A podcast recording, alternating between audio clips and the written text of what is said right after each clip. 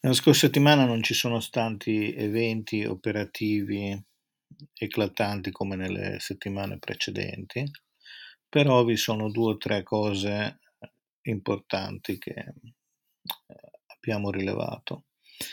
La prima è uscito una, un report di Citibank abbastanza impressionante in cui si evidenzia come da qui al 2030 il mercato del metaverso, quindi NFT, cripto, ristrutturazione di internet e così via, raggiungerà i 5 miliardi di persone connesse e con un fatturato complessivo che oscillerà tra gli 8 e i 13 trilioni di dollari nel 2030. Per arrivare a questi numeri significa che vi, è una stima diciamo, di un aumento diciamo, del 100%, forse anche di più, nei prossimi 3 o 4 anni e probabilmente un rallentamento, diciamo, si fa per dire, eh, verso il 50-60% di crescita all'anno eh, dal 2025 al 2030. Eh, diciamo, il report è abbastanza impressionante, eh, sono più di 180 pagine, è molto analitico e riguarda non solo NFT, cripto, ma tutto internet che diciamo sostanzialmente viene rivoltato come un calzino, diciamo in questa previsione. Mm, diciamo tutte le indicazioni ci fanno pensare che siano diciamo, previsioni abbastanza attendibili.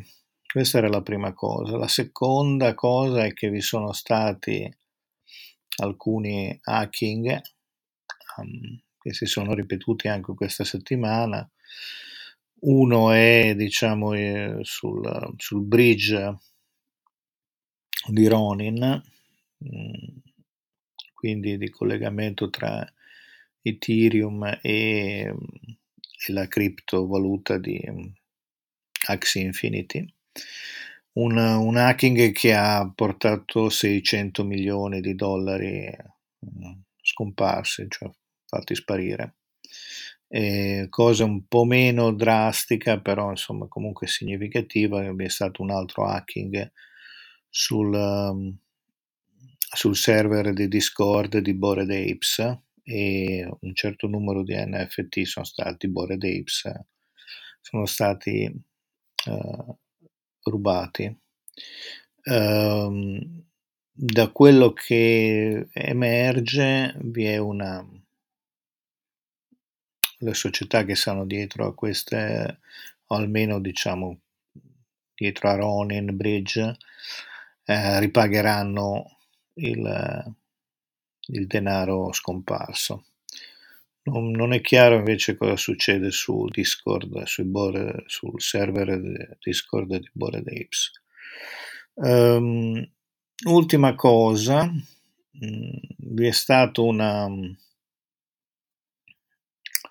un inizio di normativa europea che tenta sostanzialmente di eh, eliminare di fatto, così, eliminare eh, le criptovalute o quantomeno l'uso, diciamo, de,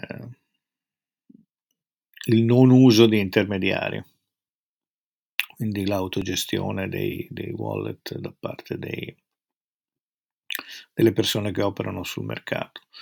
La mia impressione è che sarà un'altra bufala sostanzialmente, che non porterà a nulla. Uno perché l'iter per trasformare questa cosa in legge è lunghissimo. E due perché senza che ve lo spieghi in dettaglio se uno è attento sa già come bypassare questo tipo di normativa. E, ehm, e niente, è tutto per questa settimana. Ci sentiamo alla prossima